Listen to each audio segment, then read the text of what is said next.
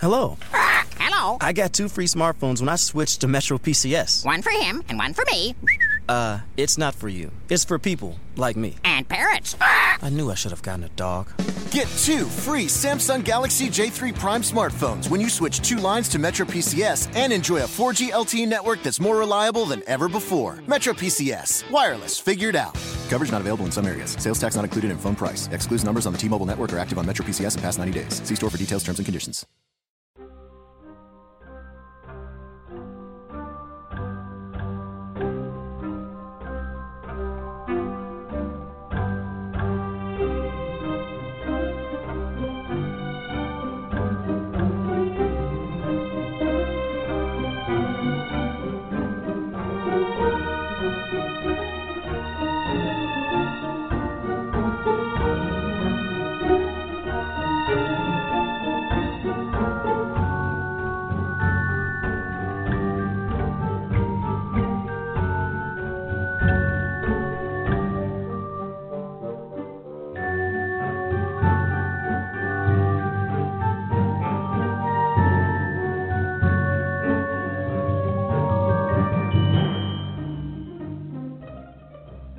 The Witch, The Priestess, and The Cauldron, a podcast featuring Elvira Love and Phoenix LaFay, two out of the broom closet professional witches with over 70 years combined experience of making magic.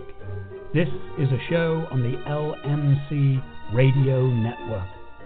During each show, Elvira and Phoenix will help you create rituals, make spells, make potions, and much more besides. They'll spend time speaking about different goddesses from all over the world, paying attention to the ancient reverence of long ago cultures and infusing it with a modern perspective. Elvira, Phoenix, take it away.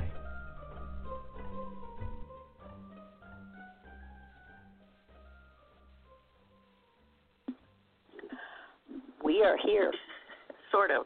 in between not being here and here. We're the liminal space between. Uh, we are pre-recording today, so it is it is not a live broadcast. Although it will broadcast at our normal time at Friday on Friday at 6 p.m. Exactly. But tomorrow at 6 p.m., Elvira and I will be deep in the magic and mystery of the Hoodoo Heritage Festival and helping things get set up and helping beautiful hoodoo practitioners arrive and get acquainted with Lucky Mojo in Forestville, California. So Truly. so today we are in between the worlds coming to you live on Friday, and yet it is not Friday. See, we're magical.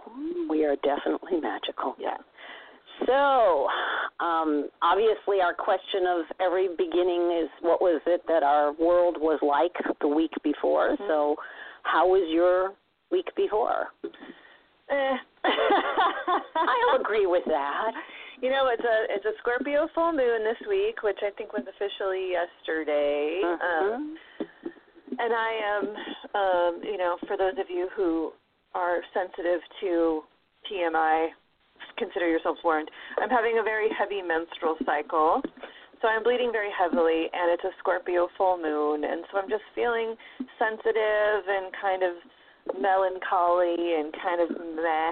So, you know, I'm working with all of that and understanding. I'm blaming it on the full moon and, Okay. and the potentially interesting flow of hormones that my body might be experiencing because of my menstrual cycle. But I'm basically kind of meh, Nah. meh.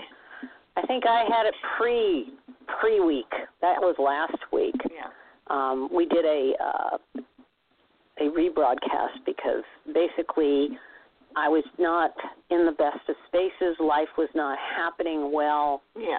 and I just you know fell into the I cannot go anywhere, do anything, hide, and didn't feel good. So it was kind of a I will tell you know my my training, my theater training is we will you know the show must go on, and I got to like just before, and my everything went like screaming no because I spend my time talking to my clients Yeah. about being with the flow, you know, and doing things accordingly. And I was so totally going against everything that I tell people to do by toughing it out and going in. Of course, we do this for our job and we do this for different things as parents and all. Yeah. But here I was, and I looked at this and I go, there's a hypocrisy here I can not work with. Yeah.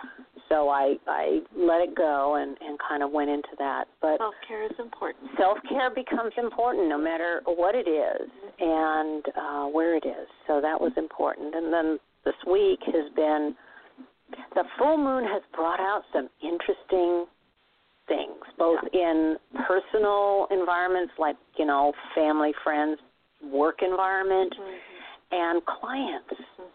And um, I don't know. uh, By the middle of the week, I was very. Uh, you know, I need to take my broomstick and fly a little bit.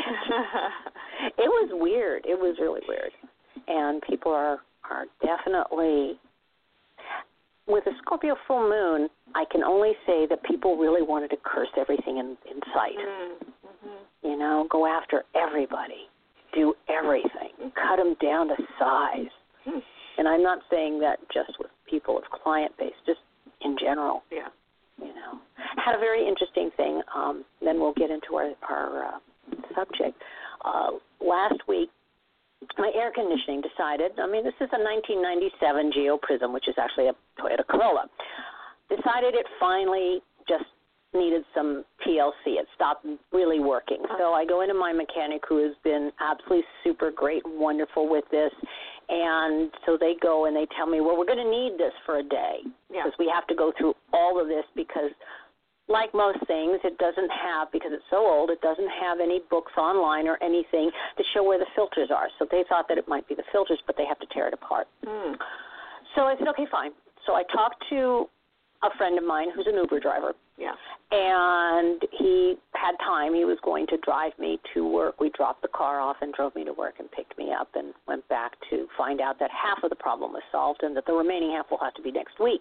In the meantime, I was very sensitive to obviously Uber drivers. And on our news locally, we had an Uber driver who was 26 who came and obviously on Monday ran through a was driving at high speeds, was under he wasn't with anyone, thank goodness, but basically he wound up smashing through the front windows of a pet store Oh.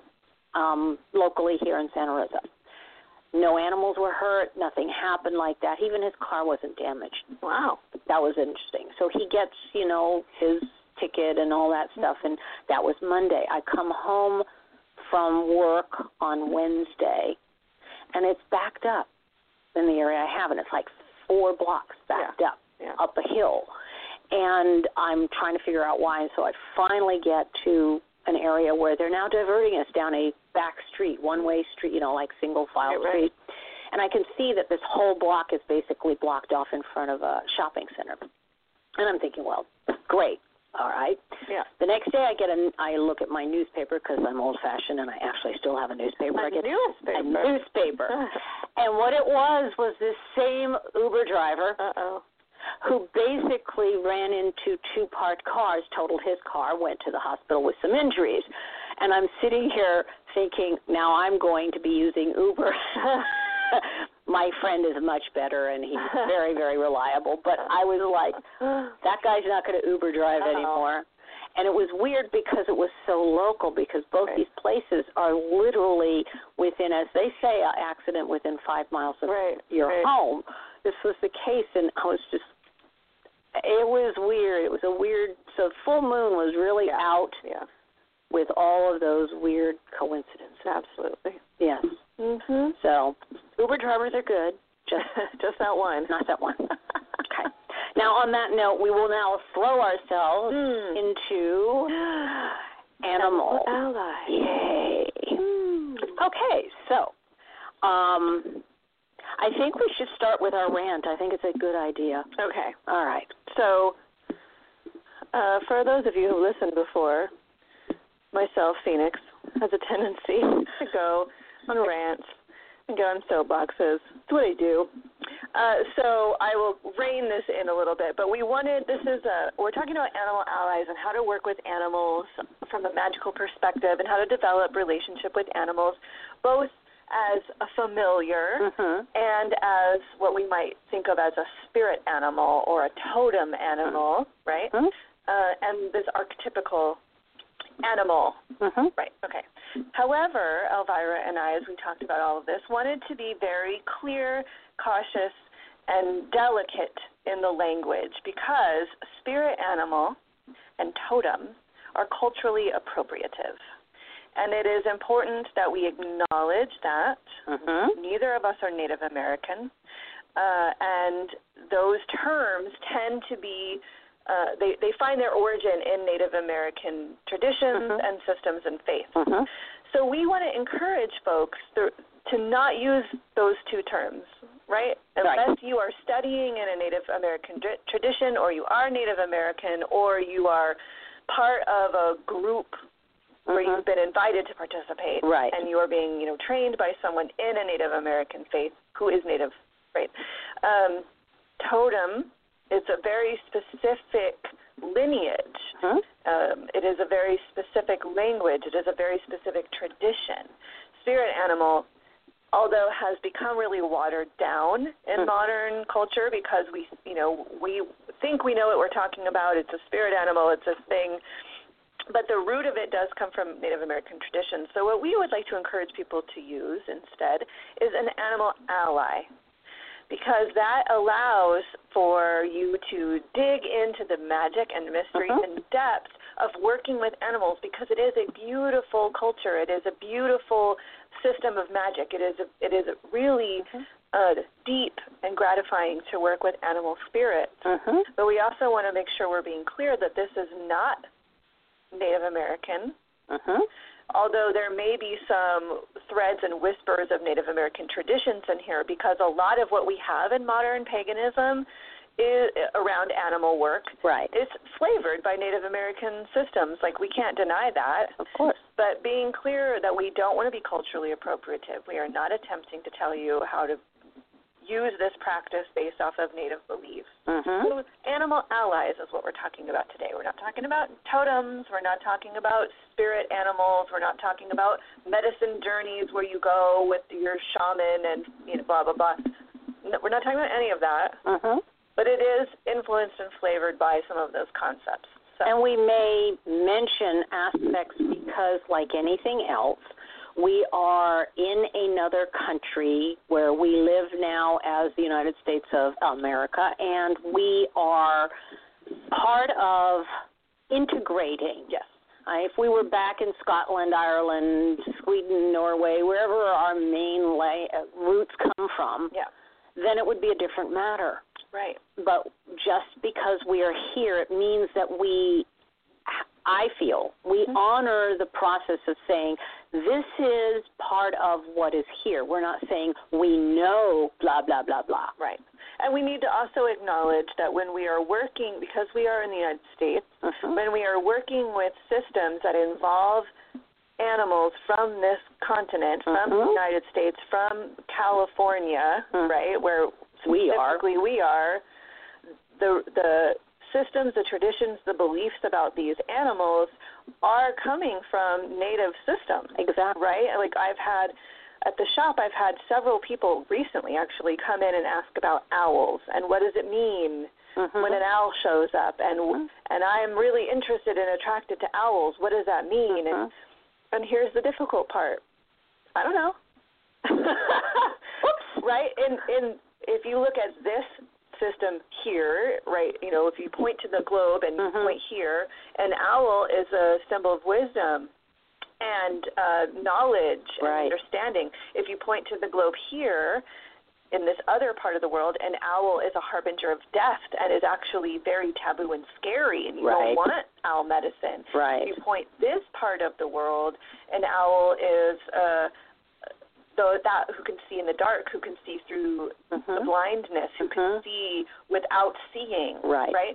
So we have all of these Mm-hmm. different beliefs about what owl energy might mean And so I can't tell you what it means when an owl shows up. That's something you have to discern for yourself. Exactly. So we're going to talk about the overarching concepts around animal allyship, how to work with animals, how to connect to animals spiritually, metaphysically, what have you. But we can't tell you, oh well, owl means this because Right. there are a hundred answers on what owl means. It is what you. It is also in context to what happens. Right. You know, there are certain things about owls, or that this is an example, um, that may mean it is looking into the dark. It is looking into the um, the depth of um, what it is inside, which is scary Yeah. you know if you're walk you're looking at dark things and dark you know into the dark side of you know what's not available to be seen it's Right. scary it's like opening a door into some place that has no light Yeah. you know you kind of so there are things to c- in context to what you're seeing Right. Right. So- It's like any, you know, we're part of working with animal allies is personal spiritual work, Mm-hmm. personal spiritual connection, uh, personal development, Mm-hmm. and some of it is divinatory, right right? If why did I see five bluebirds all on that one side of the fence all at 10:01 in the morning? Right. You know, why why? What is the message there? Right. That's a divinatory thing. And just like the tarot or runes or any other system of divination, you have to look at the context and the question and what's happening and what's going on around it and all of these things. So there's lots of layers as well to working with animals. It's not just my spirit animal, the black panther. Like there's yeah there's other stuff we're going to talk about that are connected to working with animals than just I'm really cool because I have a mountain lion as my spirit animal, you know. And I'm and I don't mean to sound No, but it, it's Shitty, but, because you know. people. It's it's really interesting because they don't have to be physically real. They can be mythical. Right. That's another one of those that we'll pull into and talk about. So on that point of reference, let's sort of jump in and talk about animal allies. yeah. But I think we have to go back to the beginning. Okay. Right. And go back to the beginning. Let's go back to the beginning to humans in early existence and how we then were animals. Well, we still are. I mean, that hasn't changed. But we we interacted with the landscape and with other creatures and plants and whatnot as animals, Right. More connected and more aware. And our ancient ancestors did magic, specifically around hunting and having successful hunts, where not only did we kill the creature we needed to kill to feed our village, but none of us got killed Exactly. right? So working with animals magically is an old, old, old, old system of magic because those those well, for lack of a better word, shamans in air quotes, those magicians, those tribal leaders would go into trance journey, they would shapeshift, they would become not only the predator but the prey and they Right. would tell the hunters, Okay, you need to go here to do this thing Right. you need or they would call the the herds towards where Uh-huh. the hunters were so there's always been a magical system connected to how humans and animals interact Exactly.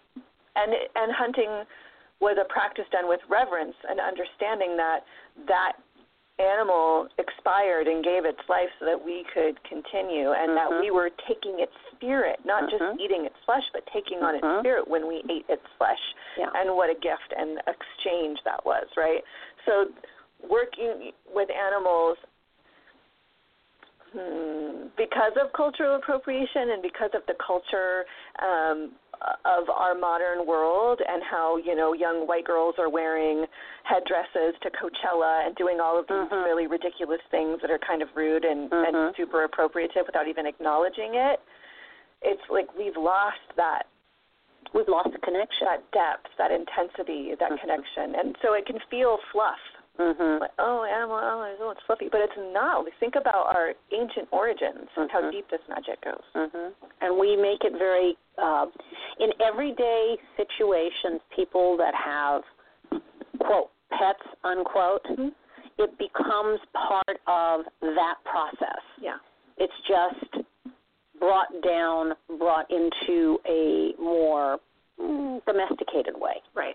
And yet it's very primal and very ancient and Yeah. very um, old in that sense. Yeah, really, our relationship with dogs is a very old relationship. Mhm. Our relationship with cats is a very old relationship. Dogs have been domesticated for thousands of years, working in tandem and in relationship with human beings. So, you know, there's there's something there that goes just beyond the the dog that we fill their food kibble every night and make sure they've got water. There's, Right. There's a deeper thing happening. there. Exactly. Yeah. And because of that, when you look at I was I was telling Phoenix about the Strega tradition. They have um animal familiars. Now obviously the word familiar has a real charge to it these days because of what happened in the times the burning times and the times when this was you know made a criteria on how to uh determine who was a witch who was a person to not be trusted and to be you know taken out um but as far as the actual concept i mean they're called magistelli which is basically little master which you know in a way small magical servants and they used to have you know three types they would they talked about three types and one would be a you know we'll call it a coven mascot because Yeah. of course if you say coven totem we're back to the question Right, of right. cultural appropriation And the Stregas wouldn't have used the word totem. and they wouldn't have used totem Right. so we're talking about a a clan Mhm. animal that was part of what that tribe represented, and Right. each individual would hold that as part of their overall process, the bigger process. And then you would have the one animal that was closest to you. Sometimes it didn't have to be a dog, it could be a mouse, it could be um, some bird or, you know, some toad or something. And that was more of for personal emotional support, like a, an intimacy. And then you had the magical servant. Now that one kind of got, I think, where it was the one got to be picked on. It was an elemental. It was an energy that could be an animal Yeah. or it could be an element, just the actual element. And that was where we got the demons or the imps. You know, that became the dynamic because of where it was. So, um, and they were for protection. They were for working with, you know, the magical guardians that would take care of you as a bigger perspective. But, um, and then they kind of went into uh, the next level, which would be the nature spirits.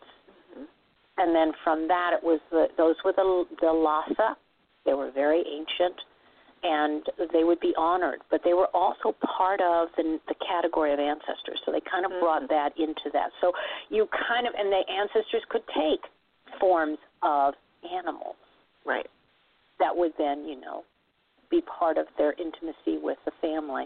And then they kind of went a little farther and went into the Lare, which became more humanoid and a little different. But um, it was interesting because I was looking at this, and of course, part of my background is, is Sicilian, and of course, the Strega tradition, and I went there's there I could see for me how in my world and my life how that is translated Right. and uh, why the affinity. Mm. Because you know, some people say, "Well, I don't have any real attachment to animals," Sure. you know, or unfortunately, they're very um, allergic, Right. and uh, there are all kinds of things we can go. We could have gone into s- in terms of that side of how or why or what Mm-hmm. that would mean, but um, I can see where my world is in Right. terms of that.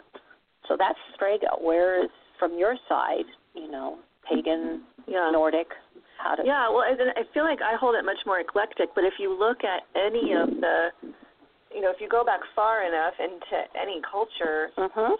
uh, there's lots of evidence of specific tribes or villages Uh-huh. or, you know, this region here. And and I feel like tribe is the right word. But there is some sensitivity around the use of the word tribe, but uh, tribe is older than the Americas, right? Yes. Tribe is a word that was tribal communities existed all over the world. So I just want to be clear about that. Uh, lots of tribes associated with a specific animal, and it was often like that. That was the animal that lived in that region. You know, like the Exactly. bear clan. There, there was bear anciently in, in Great Britain. There were a specific region where bears were. They don't live there anymore, but there was a bear clan, and that was mostly Scotland. But you know, raven clans and seal clans and these different tribes, villages, communities that identified with a specific animal and had a mythology around that animal and stories around that animal and worked with that animal both as f- a food source and an information source and a magical source.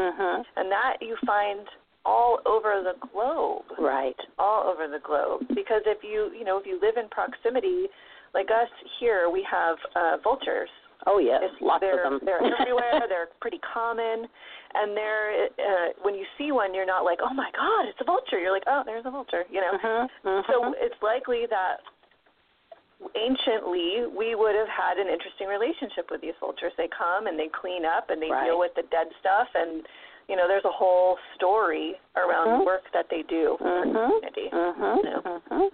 yeah And it- and I mean even in ancient Egypt and the ancient civilizations, the concept of a spirit that was of a nature-based Yeah. animal being mostly what we're talking about obviously now and they were they were guardians they were tutors they they they gave they talked to the people and didn't necessarily mean they talked in their language but there was a communication and what we do now is we are talking in our concepts of how these animals teach us Right. and um, you know when they started to shift the disconnect came when animals were considered by the christians soulless Right. Just here for for us. for us for whatever purposes but certainly had no wisdom had no knowledge and that was just the way it was and because of that their the way they treated the animals and the various kingdoms that are part of that process was with you know what we would call disrespect Right. and then that kind of went to the further point of reference that if you as a human male or female were kind and gentle to these animals and had this this connection then you weren't to be trusted Mm-hmm. Right. See, so that process came around in a lot of the cultures and countries and uh, peoples. Right. Well, it Yeah. shows a transition between us remembering Mm-hmm. and honoring the fact that we are also part of the planet. We are just animals. Mm-hmm. And the disconnect in thinking that everything on this planet is just here for us to use. We're just in a giant waiting room before we go to heaven.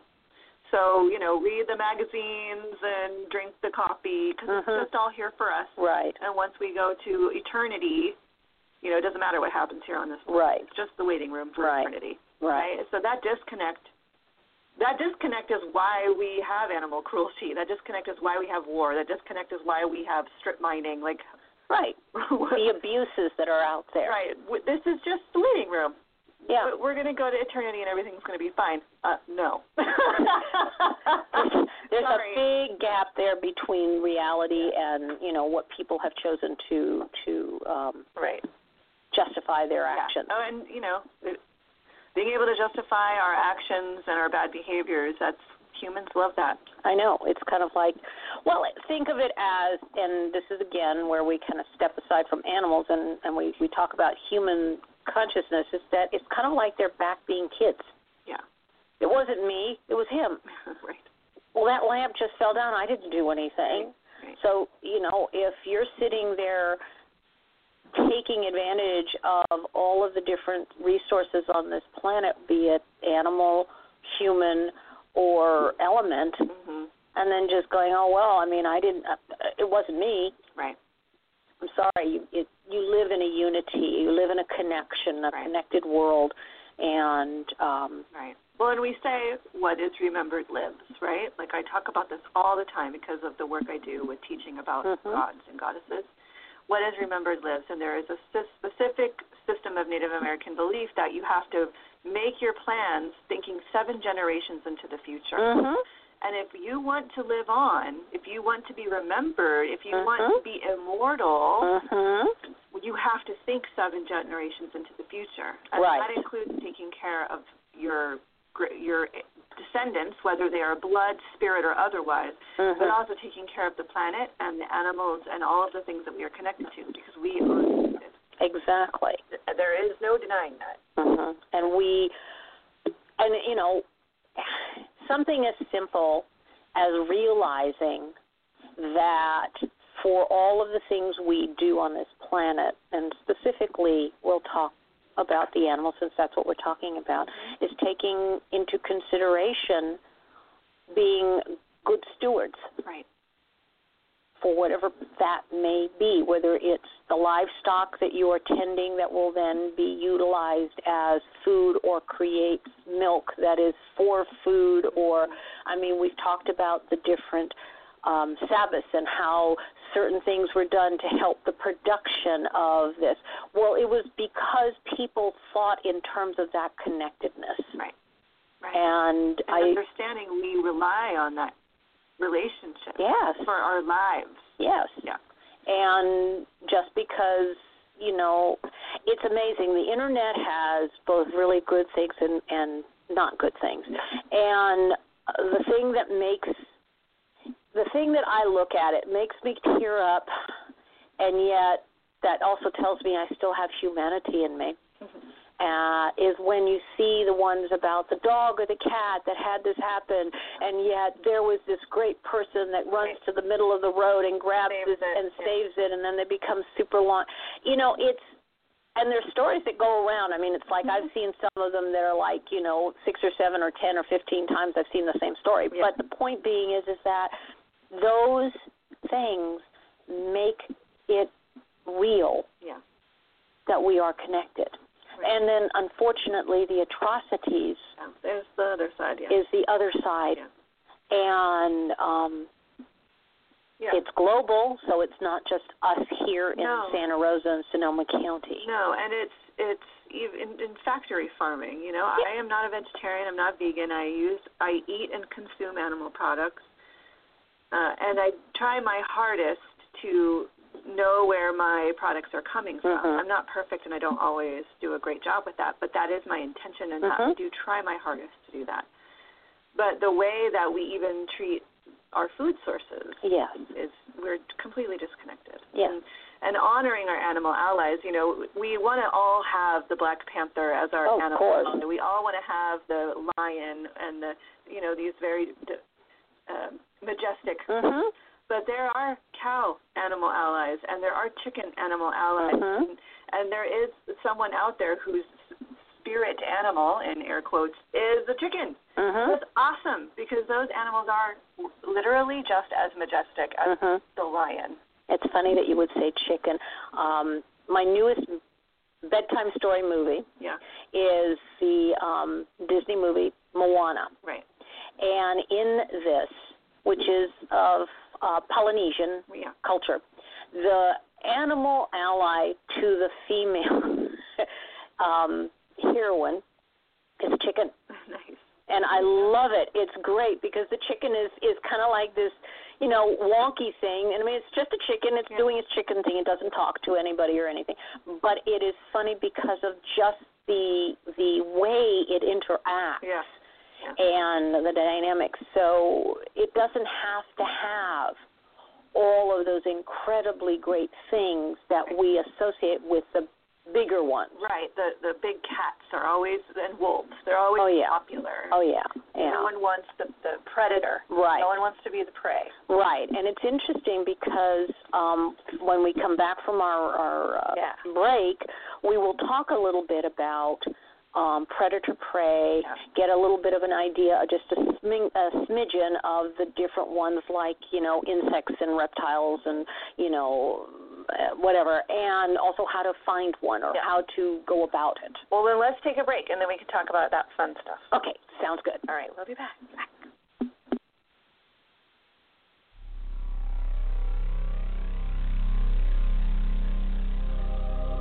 You're listening to The Witch, The Priestess, and The Cauldron, a radio podcast on the LMC Radio Network.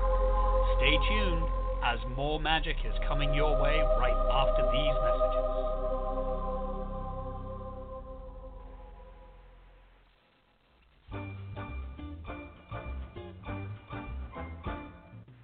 The LMC Radio Network is a media alliance whose excellent shows include The Lucky Mojo Hooter Rootwork Hour with Catherine Ironwood and Conjurman Ollie, Sundays 3 to 4.30, Candela's Corner with Candelo Canvisa, Michael Carell, and Lady A, Mondays 5 to 7, The Crystal Silence League Hour with John St. Germain, Tuesdays 5 to 6, In the Streets with Beverly Smith, Tuesdays 6 to 7, On Sacred Ground with Kai Armand and Paige the Fear You, Wednesdays 3 to 4.30, Fit and Foxy with Madame Nadia and Jaya Danya, Wednesdays 6 to 7.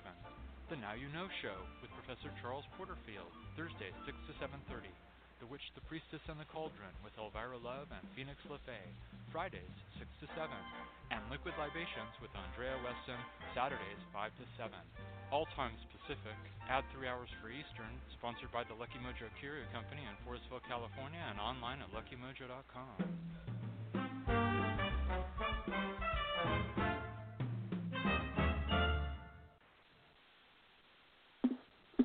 I guess we're back. Yay. I was hanging with my animal. Okay, so um, All right. let's pick up where we left off. So I think we could probably look at one of the things I was I was looking at is um, we will plug Ted Andrews. Yeah. I think I will let uh, Phoenix talk about his a little bit of his history, but the he has two at least two books that I have had mm, religiously used consistently um, because of not just magical but realistic world behavior.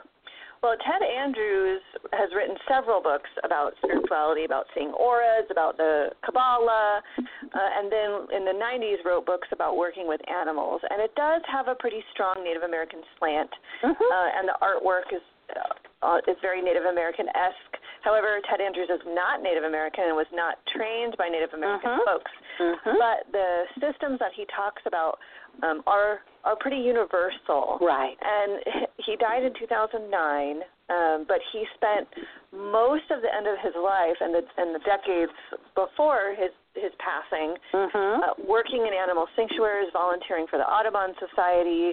He actually opened an animal sanctuary and a oh a rehabilitation center for animals with his partner, with his wife, uh, and so he not only. What I feel like is there's a level of integrity here. There's one thing to write about these concepts of spiritual uh, stuff and oh I'm so spiritual and I'm connected to animals. It's a whole other thing to volunteer at- for the Audubon Society to open a rehabilitation center and spend your hours and days working with animals. When you anyone who has worked done volunteer work with animals, you your relationship with a- the animal world really does change. Anyone who has a, a a- a pet, a beloved pet that you just adore, and you have a, a deeper understanding of that creature as a an entity, as a being. Right. It changes your relationship with the animal world. So Right. you know, there's a lot of there. There can be some controversy around Ted Andrews because there is some of a, a lot of Native American writing uh, that he did, for not being Native American. But his book is an, um, animal speak is is a resource that I've used since the book came out in the 90s. Yes. It is an amazing resource. There are jour- trance journeys that he has outlined in the book. There are exercises he has outlined in the book about how to connect to the animal that you feel a connection to. How do you deepen your relationship? How do you find your animal ally? How do you uh, do that type of work in the world? And then the whole second half of the book is um, reference encyclopedia. It's just animal after animal after animal after animal, including birds and insects and reptiles and mammals and and it, Fish. it's amazing. but it's it gives you information on that animal, both scientific information and spiritual information. So, you know, if all of a sudden, like what happened to me a couple weeks ago, and there's a logical explanation for this, but there's also a spiritual explanation for this. I went to grab my boots to leave, and when I picked up my boots, I heard a thunk on the floor, like heavy. Mm-hmm. And I looked down, and there was a big fat lizard on my kitchen floor whose tail was missing. My cat, obviously, she's an excellent lizard hunter. My cat had gotten a hold of him and brought him in the house. Um, and I was like, oh, that's a big lizard because he was big. Yeah. it's not my first lizard in the house, but Right. he was a big one. Uh, and I went to get him to, re- you know, take him outside and make sure he was okay. And he turned up and looked at me and opened his mouth like he was, you know, hissing. Mhm. I didn't hear a hiss, but that's what I imagined, and I Right. got a little intimidated. Yeah. And I ended up using a pot from the kitchen to scoop him up instead of grab him with my hands because I was afraid he was going to bite me. Yeah. Yeah. Uh, but there was a lesson there for me. A Mhm. lizard is an animal that I've worked with many times over the years, and when they show up, it's a message for me to pay attention. mhm. So my first thing is I go grab my Animal Speak book by Ted Andrews, and I flip to lizard, and I reacquaint myself with some of the energy around lizard and Right. lizard magic, liz, lizard medicine, what, h- however you want to phrase that. But you know, of course, there's a logical explanation. My cat caught a lizard and brought it into the house, but why was it in my boot? Right. Why did it fall out when I picked my boot up? Right. Uh, you know, It was more personal. Right. So these are some of the things to look for in your own life. What kind of random animal occurrence Mhm. happened? Mhm. You know, it's not just I saw the vulture for the tenth time today, Right. although that could be it. Mhm. but you know, what kind of random occurrence? What kind of animal showed up that you've never seen in your environment before? What kind of animal all of a sudden that you're dreaming about every night? Right. Loo- looking for these interesting and different patterns Mhm. can give you information and that might not be your specific ally that might not be you know like we talk about with the gods Mhm. there are gods that are yours that are your intimate beloveds and then there are gods that you know really well and sometimes they show up to give you a message but then they go on their merry way Exactly. lizard isn't necessarily one of my beloveds but he often shows up when i need to remember something or pay Mhm. attention to something so we have lots of levels of messages Right. right Right. And and that usually comes in there are, you know, as we're talking, there are levels. They're the ones that our are are personal, very intimate ones Right. that we either show up I mean, for the longest time, you know, there would be, you know, a certain number of things that you would have. Like you like to collect horses or you're drawn to uh, the clown loach, mm, you know, fish or uh, something. There's that innate growth because by then you're getting messages of that, Yeah. and that's usually and it can again when I ta say this mythical are part of it. right I mean, Pegasus, Pegasus, Phoenixes. Uh-huh. phoenixes, unicorns, um, griffins, wyverns, you know, all these incredible animals. They have meaning Yeah.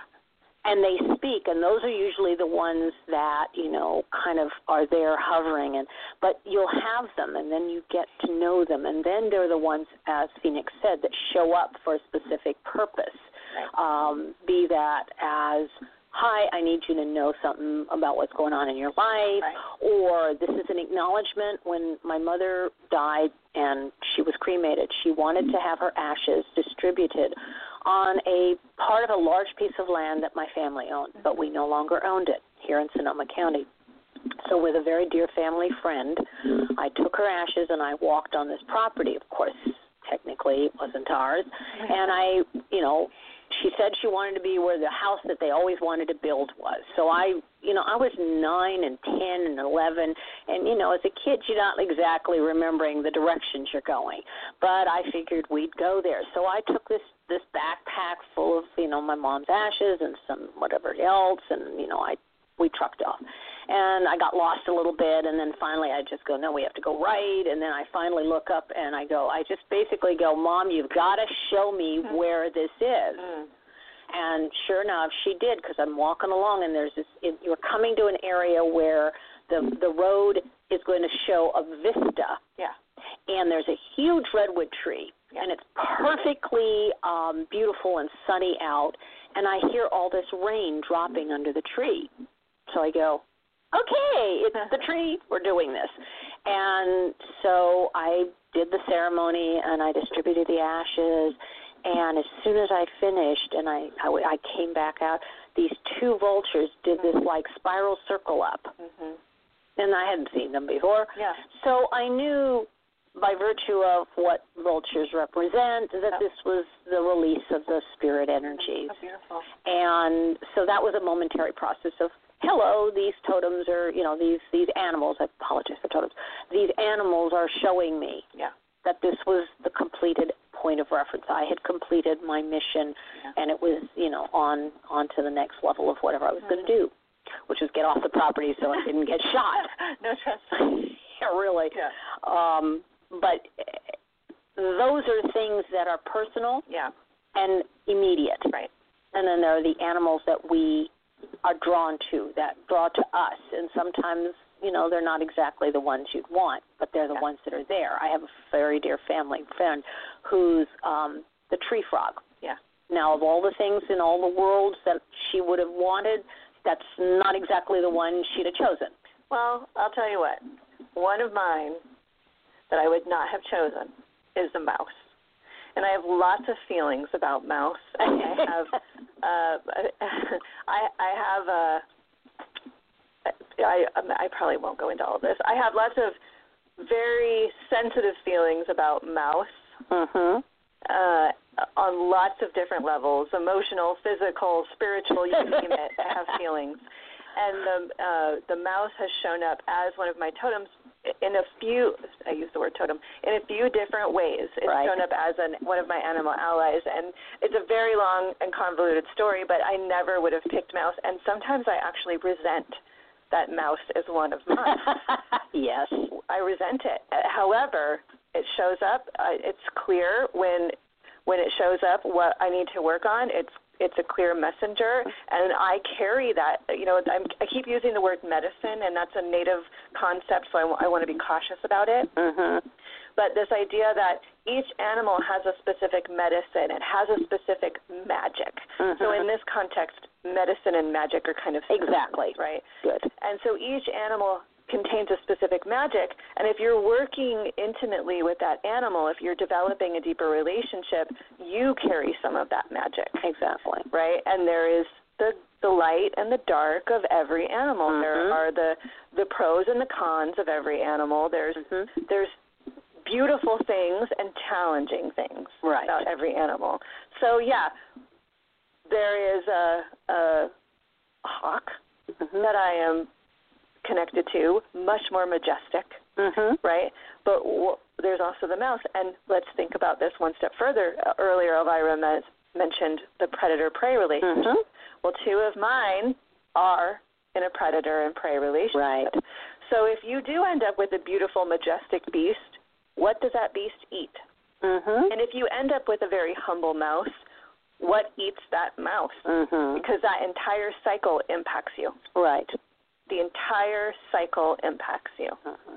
And believe me, there is much that is said. I mean, you've got, um, and I know there's um, med- and was it the medicine cards? Yeah. Okay. There are actually, I have two different decks that are based on um, Celtic animals. So it's the animals that were part of the Celtic Isles. Right. The tribes. the tribes and what was there and then the the myth that goes around it Yep. and that's the other thing we have aesop's fables Yep. okay that have animals that talk we have the chronicles of narnia where we have a whole area where animals talk and a long part of the ancient concepts was that the animal kingdom was one of talking. They would talk. They had language, not just their language between them, but the communication between humans where you could gain that interaction. So if your animal talks to you as a human verbal language, it is considered part of that dynamic of a farther back concept or a kingdom beyond Right.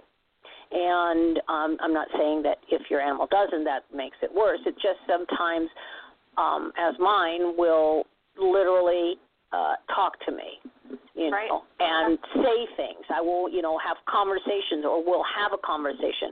Um, you know, interesting enough is that squirrel is one of mine, which I find hysterical because it is sort of one of those where you know, especially after what the the, the uh, movie Up, where the dog is going squirrel, squirrel. um, the concept of that, I do. When that comes is when I'm I'm in that frenzy of activity, and I watch them, especially at Lucky Mojo. They have some very cute, fluffy ones that love to live in the trees, and you know we can see them. But then again, I have another one that's a fox, Yeah. a hunter Right. so you know we we have the things and that's also to remember that we are both prey and we are both predator Right. Right. And understanding the cycle of that, no matter what your animal is, no matter what animal you're starting to develop a relationship with, have a relationship with, it is part of that cycle. It is either a predator, prey, a prey animal, or both, Mm-hmm. right? So understanding that cycle is going to give you more insight into that being right you know understanding uh who eats it and why and how Mm-hmm. is going to give you insight into that being one of the most powerful things that i've experienced and with some of my animal allies not the mouse or the hawk is eating that animal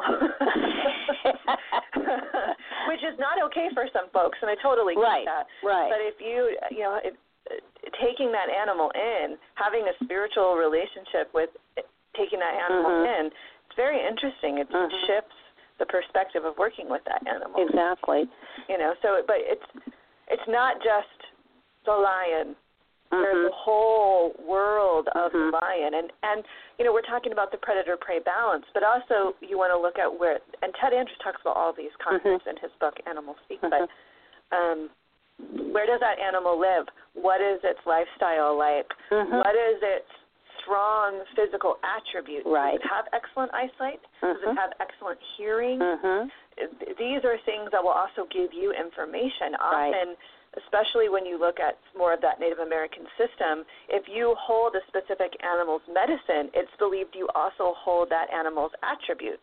So if you have a hawk as your magical ally, if you work with hawk medicine or hawk magic, it's believed you can see things from very high. You're able to have a different vantage point, and that you should work on that Mm-hmm. and develop that because it's going to be your natural inclination Right. because of that animal relationship. right Right. right So understanding more than just I love elephants, but Mm-hmm. what else goes into an elephant's life right and how do you see parallels to your own life? Is it like an elephant? Is it you remember everything? You have a steel trap of a brain and you remember everything? Or is it the opposite of that? That you have a really hard time remembering things and you need to work with your elephant ally to help you develop a stronger memory, right? Right. It goes both ways. right Yeah. So we have, you know, with that, we have many variations on how to go about learning about your ally Yeah. and about finding what it is about it. It's fascinating. A lot of times um, people are ha- have something come to them several times and they ignore it, Mm-hmm. and uh, because it's what we've talked about, it's not what they wanted Right. and uh, that usually goes with you know all of us you know i've had that happen the last thing in the world i wanted was and she talked about mouse it's very funny that you would say that um at one point it wasn't a, a total consistent one but it was one that came in at the time it was literally i was moving out of a house and i had um a parrot and the parrot um had to live in my room because I also had cats. So the cats of course wanted the parrot and that wasn't going to work and it wasn't a big parrot so it wasn't one that would definitely intimidate them. And unfortunately, I also wound up with a mouse that loves the food that the parrot, of course, left lying around after it chomp on it and would everything. I didn't know that, and I didn't know how symbiotic they were because I moved the cage with the parrot into the bathroom because I was trying to move everything out, and we were doing that. And as I did that, I had on a pair of sweats, and this mouse literally ran up my leg, uh, underneath my my top, and on my skin. There is nothing more creepy than having a little mouse feet running up Right, especially when it's not a pet. when it's not a pet. And of course, I immediately stripped off, and of course, that made the people that were helping me move. One of them was a man that was a friend of ours, and he was having a great time. Yeah. Then my daughter came in with another friend and her mother, and they started laughing, Right. and I was anything but humored by all of Yeah. this. So it was one that went down in the family history, but because of it, it was about the mouse energy. Yeah. So after the trauma, I started looking it up Yeah. because that was what needed to come at the time, and it was incredibly appropriate, even Yeah. though it had to show up in that way. Yeah. You know, Yeah, and I, I'll tell you what I've never, especially with the te- with using the, the Animal Speak book as a resource, hmm because it has been one of my go-tos for well, 20 years, decades. something like We that. can go decades now. Uh, I I don't think I've ever I've I've had a lot of random animal encounters Mhm. out in nature, out Mm-hmm. on a hike, and in my own backyard, in my own home. I've never gone to the book and read about that animal and gone, huh, that doesn't make any sense. It's always like, oh, hot damn. Yeah. Right. Yeah. And Exactly. so it's it paying attention again. It's just like any other thing we talk about on this show. Mhm. Paying attention to what you see, paying attention to your surroundings, Mhm.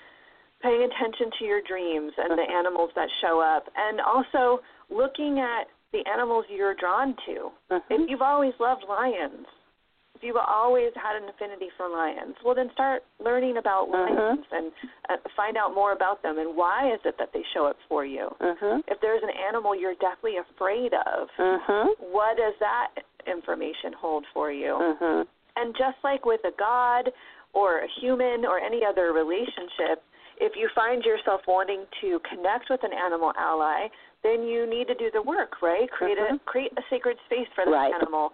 And if you have a literal animal, a parrot, a dog, Mhm. cat, that's one thing. But it doesn't have to be a literal It's true. animal, right? You can It's true. create an altar for an elephant.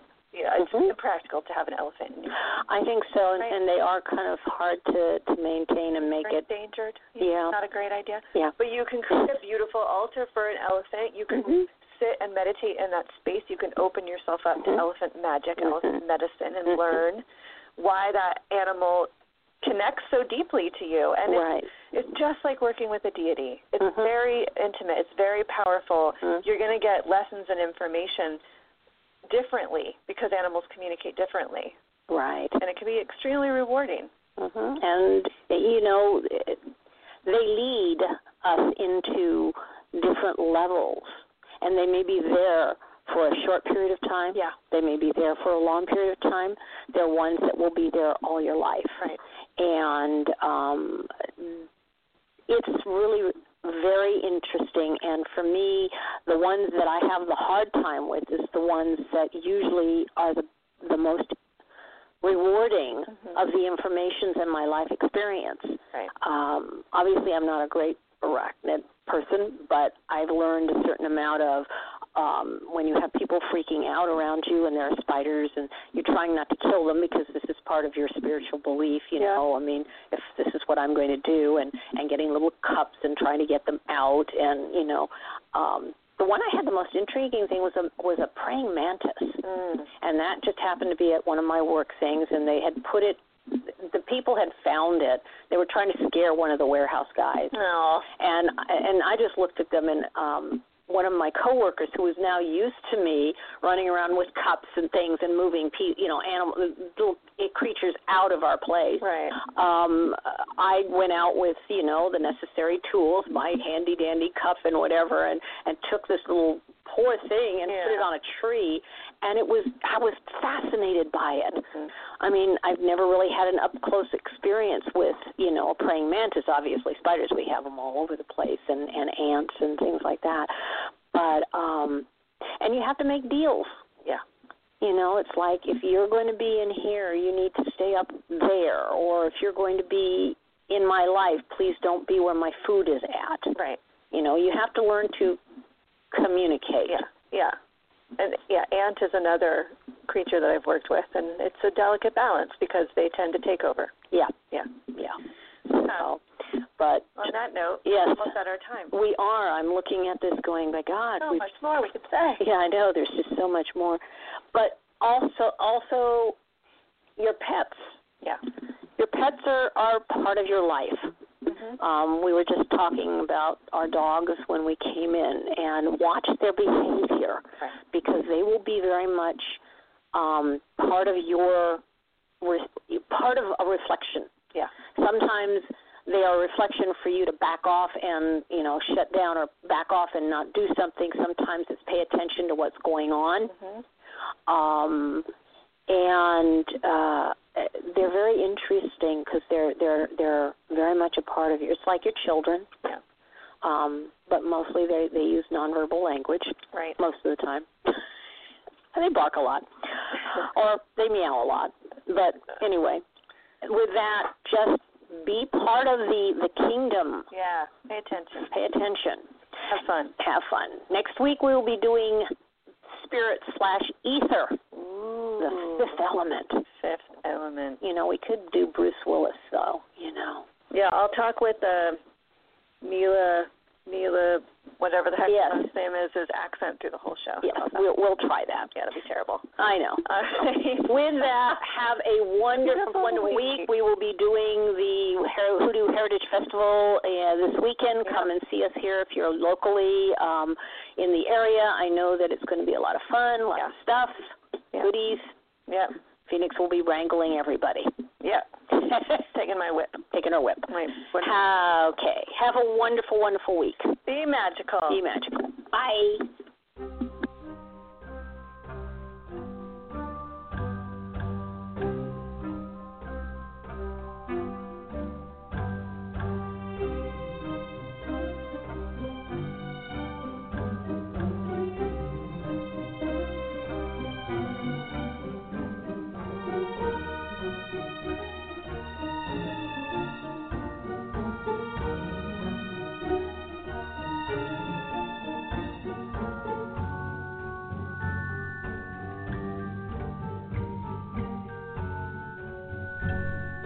Thank you for listening to The Witch, The Priestess, and The Cauldron, a radio podcast on the LMC Radio Network. Our podcast airs live every Friday at 6 p.m. Pacific and will be available for download. Questions or comments on this show or ideas for upcoming shows can be sent to our website, and that's at www.witchpriestesscauldron.com. Again, that's witchpriestesscauldron.com. On behalf of Elvira, Phoenix, Alan, and myself, Gwion Raven, a big merry meet and merry part and merry meet again. Blessed be.